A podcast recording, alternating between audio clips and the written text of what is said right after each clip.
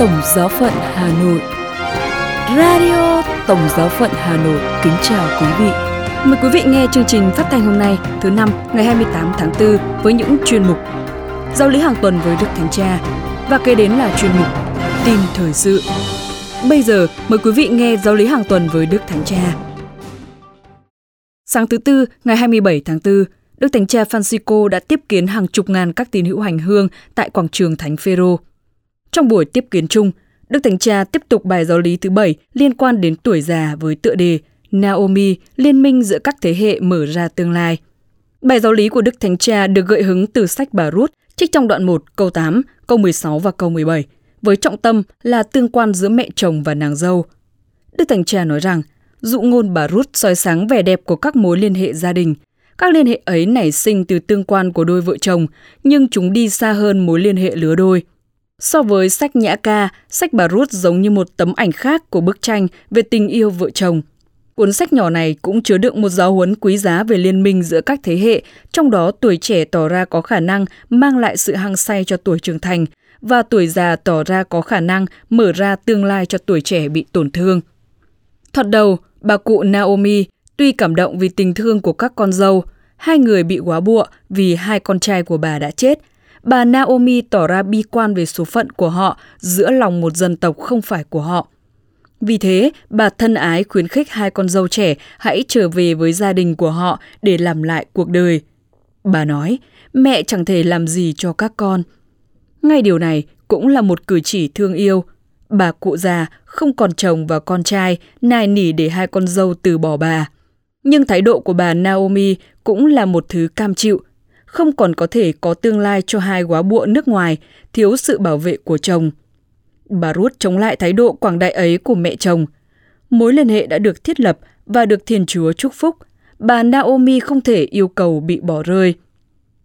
Thoạt đầu, bà Naomi có vẻ cam chịu hơn là hạnh phúc vì đề nghị của con dâu. Có lẽ bà nghĩ rằng mối liên hệ lạ thường này sẽ khiến rủi ro trở nên trầm trọng hơn cho cả hai con dâu. Trong một số trường hợp, Xu hướng của những người già tỏ ra bi quan cần được chống lại bằng sức ép thân ái của những người trẻ.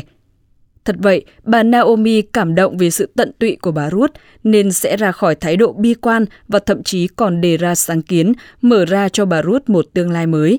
Bà dạy dỗ và khuyến khích Ruth, quá buộc của con trai bà, kiếm được một người chồng mới ở Israel. Boaz, ứng viên, tỏ ra sự cao thượng của mình, bảo vệ bà Ruth khỏi những người đàn ông trong đám nhân viên của ông. Rất tiếc, đây là một vấn nạn mà ngày nay chúng ta vẫn còn thấy. Hôn nhân mới của bà Ruth được cử hành và thế giới được thanh bình trở lại. Các phụ nữ Israel nói với bà Naomi rằng Ruth, người ngoại quốc, có giá trị hơn 7 người con trai và cuộc hôn nhân ấy là một phúc lành của Chúa. Naomi, trong tuổi già, được niềm vui được dự phần vào thế hệ sẽ sinh ra – Bà hoán cải đón nhận nhiệm vụ trở nên sẵn sàng trong tình thương yêu đối với tương lai, một thế hệ bị tổn thương vì sự mất mát và nguy cơ bị bỏ rơi. Các yếu tố vẫn vậy, cứ theo những thành kiến thông thường, lẽ ra phải tạo ra những rạn nứt đổ vỡ không thể vượt qua được. Trái lại, đức tin và tình thương giúp vượt thắng chúng.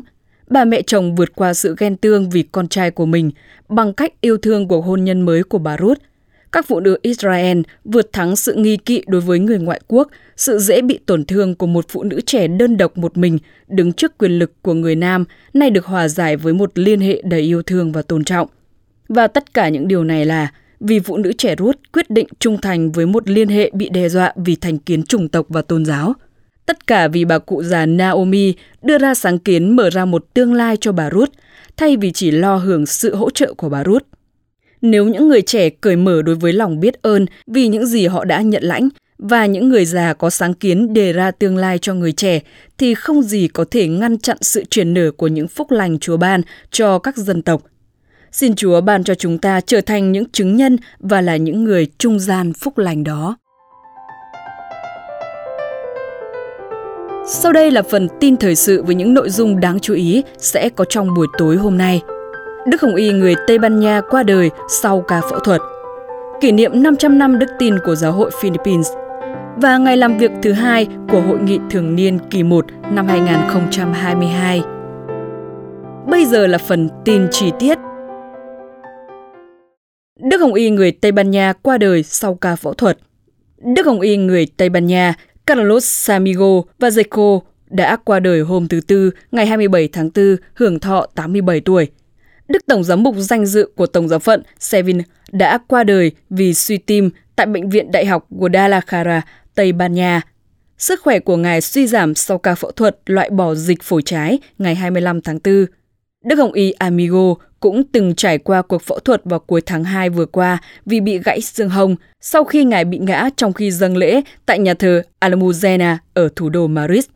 Tin tức Đức Hồng Y Amigo qua đời được Đức Tổng giám mục Jose Angel Saiz Menezes của Tổng giáo phận Seville chia sẻ trên Twitter vào ngày 27 tháng 4. Thánh lễ an táng ngài sẽ được cử hành vào ngày 30 tháng 4 tại nhà thờ Seville. Ngài sẽ được chôn cất trong nhà nguyện Thánh Phaolô của nhà thờ.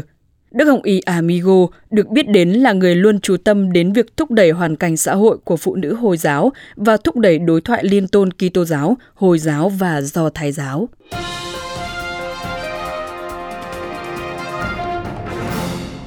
Kỷ niệm 500 năm đức tin của giáo hội Philippines sau khi lễ kỷ niệm 500 năm đức tin Kitô giáo đến Philippines khép lại vào ngày 24 tháng 4 tại Cebu, giáo hội Philippines tiếp tục nhận được động lực mới cho việc truyền rao tin mừng. Đức giám mục Pablo Virgilio Javis, giám mục giáo phận Caloocan và chủ tịch Hội đồng giám mục Philippines nhấn mạnh truyền giáo không phải là nhiệm vụ của riêng ai, mà là của toàn thể giáo hội. Đây là điều cốt lõi nhất được Đức Cha đúc rút từ Đại hội truyền giáo toàn quốc lần thứ hai và kỷ niệm 500 năm tin mừng đến Philippines. Đức Cha cũng thông báo Tòa Thánh cho phép Philippines gia hạn ân xá cho người hành hương đến viếng các nhà thờ trong năm thánh cho đến hết tháng 12 năm 2022.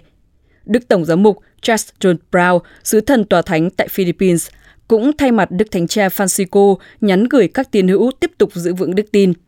Ngài nhắc rằng sứ mạng của giáo hội là mang đức tin, ánh sáng Chúa Kitô và sự sống của Ngài đến với mọi người trên thế giới – 500 năm trước, các nhà truyền giáo Tây Ban Nha đã mang đức tin Kitô giáo đến Philippines. Ngày nay, Philippines có số người công giáo đông nhất châu Á với 80% dân số là người công giáo trên 86 giáo phận cả nước.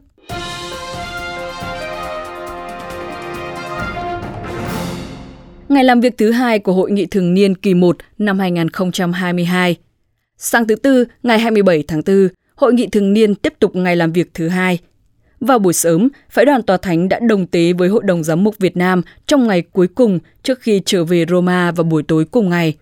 Trong bốn phiên họp của ngày làm việc thứ hai, hội nghị đã lắng nghe các giáo phận có những bận tâm chung và góp ý, chỉ dẫn.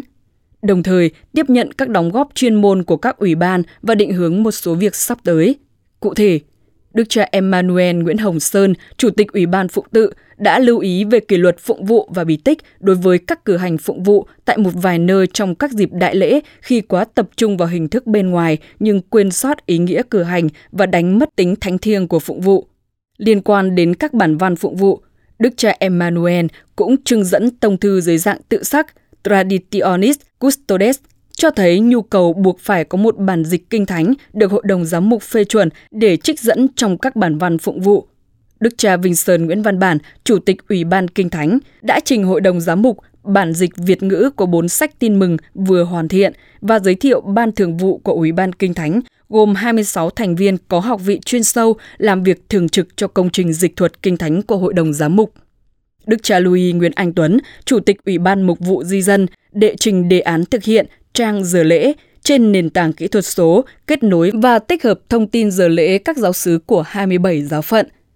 Công cụ này đáp ứng nhu cầu lưu động hiện nay của các tín hữu và anh chị em di dân cần hỗ trợ tìm kiếm địa chỉ và giờ lễ của các giáo sứ khi cần thiết.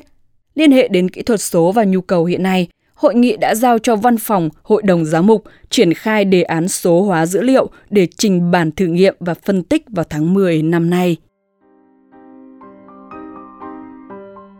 Radio Tổng giáo phận Hà Nội xin chào và hẹn gặp lại.